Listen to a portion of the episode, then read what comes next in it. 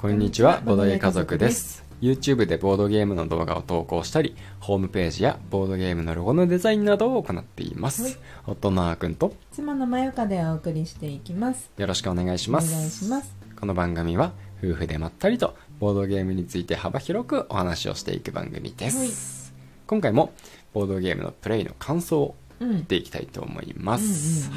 時間の関係でいっこになるか、うん、にこになるかさんこになるか、それは話し始めてみないと分かりませんということで、はい、今日は何を、うんうん、まずね、最初に話していきたいのは、うんうん、パトリツィアっていう、パトリツィアツィアでね、えー、ツィアパトリツィア、はいはい、そうパトリツィア、うん、これは結構ね割と古いゲームなんでね、うん、まあ何年かというかっていうのはちょっと覚えてないんですけど、うん、あのゲーム自体は新しくないんですけど、うん、今回のゲームまでまた、うん、あの発売された、日本語版が発売された、再販ってこと？うん、再販、再販じゃなかった気がする、リニューアル、うん、うん、かな、うん、っていう感じです、まあうん、とはいえこれあのゲームしてる時に突っ込まれてたんだけど、うんうん、日本語版になってるのはあの説明書のところっていう、その ゲ,、うん、ゲーム自体には言葉って入ってないのね、ほぼ。ああのボードに一応都市の名前が書いてあって、うん、でまあのカードには何も文字が入ってないから、本当に日本語版って言っても、まあ、箱と、うん、多分ルールブックが日本語になったっていう感じになってます、うん、はい、まあ、だからねこのゲームいいゲームみたいだから、うんあのね、今までも、まあ、海外バージョンで遊んでる人もいたんじゃないかなという感じですね、うん、でパトリツィアはどんなゲームかっていうのを簡単に説明していきますと、うんまあ、舞台はまあ中世のヨーロッパだったかな、うん、で、えーっとね、その時はまあ貴族がもう自分の、ね、権威を振りかざしたくて、うん、もううずうずしていて、うん、もう俺の方が偉いんだぞと、うん、もう周りに言いたいという状況の中で、うんまあ、どうやって権威をね貴族があの俺の方が偉いんだぞって言っていたかというと、うんまあ、自分の方が高い塔を持ってるよ、高い塔を作ってるうちの方が塔ね、塔タワーそうタワー、うんうんうん、そうそういう風に、まあ、自分の権威を表していた、うん、お前は低い塔しか持ってないな、俺は高いと思ってるんだぜ、うんうん、みたいな感じでね、はいはいはい、で、まあ、それにね、うん、目をつけたのが、まあ、建築家の人たちですよ、うん、あの仕事がねもうたくさんあると、はいはいはい、嬉しい嬉しいと、うんうんまあ、貴族にねあの高い塔作りませんかって言っちゃって、うん、であの仕事もらっちゃおうと、うん、みたいな感じで自分たちは建築家になって高い塔を作っていくっていう、うん、そういうゲームです。うーんでえー、っとね実は割と協力作業で塔自体は作っていくんだよね、うんうん、でその協力作業で作った塔で誰が一番その中で貢献したかみたいなのがまあ大事になってくるんですけど、うん、都市がね いち、に、さん、よん、ご、ろく、なな、はち、きゅう、じゅっこかな、うん、うんうんじゅっこだね、うん、じゅっこあって、うん、各都市に塔がにこずつ建てられるんですよ、うん、塔を建てるスペースがにこずつあります、うん、でそこにまあ高い塔と低い塔とっていうのができてくることになります、うん、で、えーと、各プレイヤーは手札をねさんまい持っていて、うん、で手札をいちまい出すと、まあ、その色のね都市に、うん、あのひとつ塔を、まあ、いっかいそう建てる、うんうん立てていくと、うん、で場合によってはにかい層一気に立てられる、えー、カードもあります、うんうんまあ、にかい層立てるか都市にふたつ建設スペースがあるからいっかいずつ立ててもいいけどね、うんうん、っていう感じで、まあ、塔を立てていきます、うん、でそれを順番にこう繰り返していきますと、うん、やっていくんですね、うん、で、まあ、最終的にその都市であの建てられる塔の大きさっていうのは、まあ、実はあらかじめ決まっていて、うん、でその例えばあの、ま、ちょっと、ね、数字とあの都市が一致しないと思うんですけどえー、っとねどこだったかな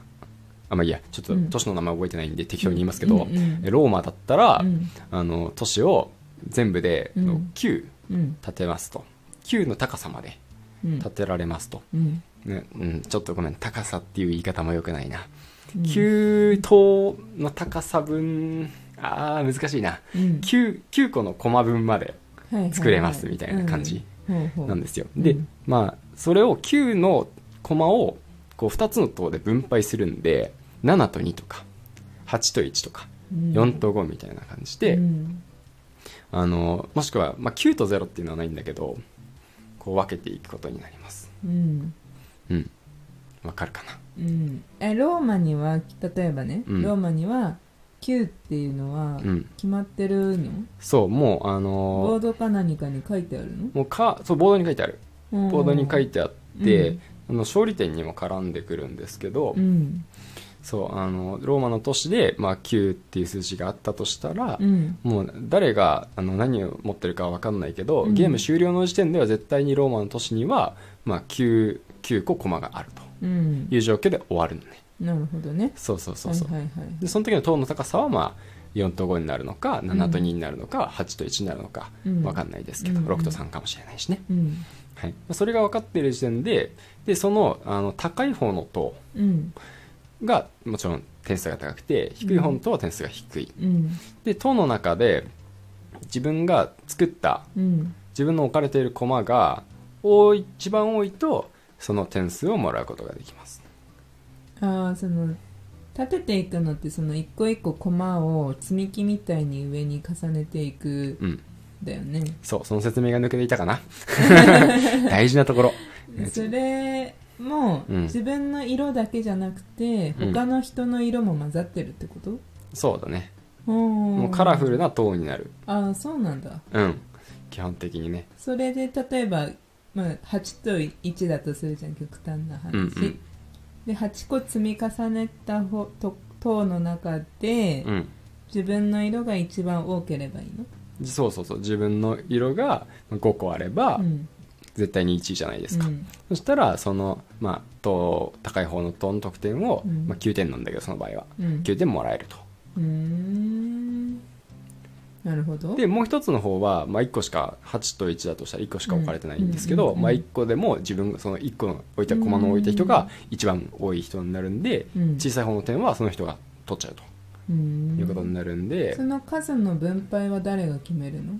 何の数？きゅうのうちにはちといちって決めるの？あ、誰も決めない。それはね、うん、あのもうみんながどっちに置くかっていう問題。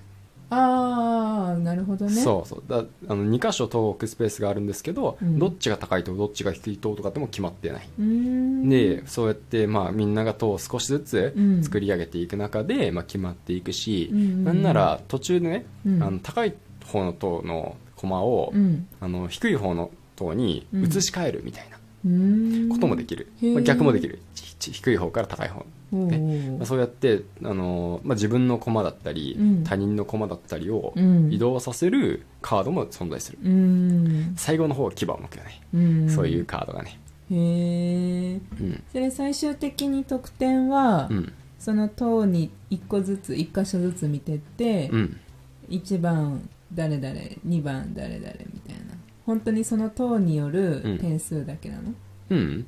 とねまあ、基本、うん、ほぼ、まあ、ほぼというか、うん、大きいのはそこなんですよね。そういうゲームなんで、うんうん、あの塔の中でマジョリティを取った人が、うんうんまあ、点数を取る、うん、もしくはもしそのはちこの、あの駒が置かれている塔だった場合は、うんまあ、よんよんとかになることってあると思うんですけど、うん、そうした場合は一番上にね、うん、あの一番上の駒の色の人が点数もらえます、うん、で、まあ、小さい方の塔からも点数はね、うん、マジョリティの人がもらって、うん、プラスその、まあ、カードを出して塔を立てていくっていう感じなんですけど、うん、そのカードにね人物の絵が描かれていることがあるんですよ、うん、でその人物が貴族なんで、うんうん、その貴族の顔を同じ顔をみっつ集めると点数もらえる、うん、さんこでいちセット。へー、点数高いのそれ？まあ割と高い、うんうん、その高い方の塔立ってても、うん、そのマジョリティ一番取ったとして、うん、一番低いとごてんなんでね、うん、一番高いときゅうてんかな、うん、で貴族 3, さんこ顔を集めるといちセットでろくてんもらえる、うん、からまあ同じくらいの重要度ではあるかな、うん、っていうので、まあ、顔を集めもまあやりつつ塔をあのうまくね立てていきましょうと、うんうん、なるほどねいう感じ。ほとんど説明で時間過ぎちゃったんですけどそうだね、うん、でこれねなんかすごいシンプルなんですよ、やることはね、うん、本当にカード出して塔を立てて、うん、でその塔の都市のカードを手札として補充して、うん、みたいな感じをひたすら繰り返していくだけなんで、うん、サクサクできるんですけど、うん、その塔のねマジョリティを自分が取れるかとか、うんえー、今取っているけども後で裏なんか覆されたりとか、うん、塔の駒の配置がね動かされちゃったりとかもすることあるんで、うん、結構ねハラハラドキドキもするし、うんで実は補充する手札って何が来るかってじ事前に分かるんですよ。へ、そ の, あの自分が塔を建てたところの、うん、都市の と, ところに置いてあるカードをもらうん で,、うん、でその都市のカードっていうのがあらかじめ 表, と表で置かれてるんだよね、うん、でそこからカードを取ったらそのカードがなくなるじゃないですか、置いてあったカードが、うんうん、そこに山札から補充されるんで、うん、どの手札が欲しいかによっても、うん、あのどこの都市に建てるかっていうのを決めたりするんだよね、うんうんうん、手札を得るために都市をあの塔を建てるとかね、うん、あるんで、うんまあ、そういう駆け引きとか作戦とか結構いろいろな感じで建てやすくて、うん、なんかね割となんだろう考えることがねある、シンプルっていうか、まあ、本当にやること自体はシンプルなんだけどいろいろ考えられていて面白かったね。またやりたいなって純粋に思ったゲームでした。へえ、なるほどね。やっぱ大人数でやる方が面白いかな、うん、そうだね、うん、確かに。へえ、これがなんだっけ、パトリツィアだっけ。パトリツィアだね。へえ、初めて聞いた。うんそうだね、うんまあ、でもあの他の方のラジオでゲーム前にね、うん、注目されていたりもした、うん、ああそうなんだ、うんうんうん、へえ、じゃあなんか私もね機会があったらやってみたいな、うん、うん、そうだね、まあ、ぜひまたやってみようかなと思います、うんうん、はい、はい、ちょっと説明が下手でまあちょっとあの後悔しているところなんですけれども、うん、今日はここで終わりにしたいと思います、うんはい、最後まで聞いてくださってありがとうございました。ありがとうございます。それではまたお会いしましょう。バイバーイ。バイバーイ。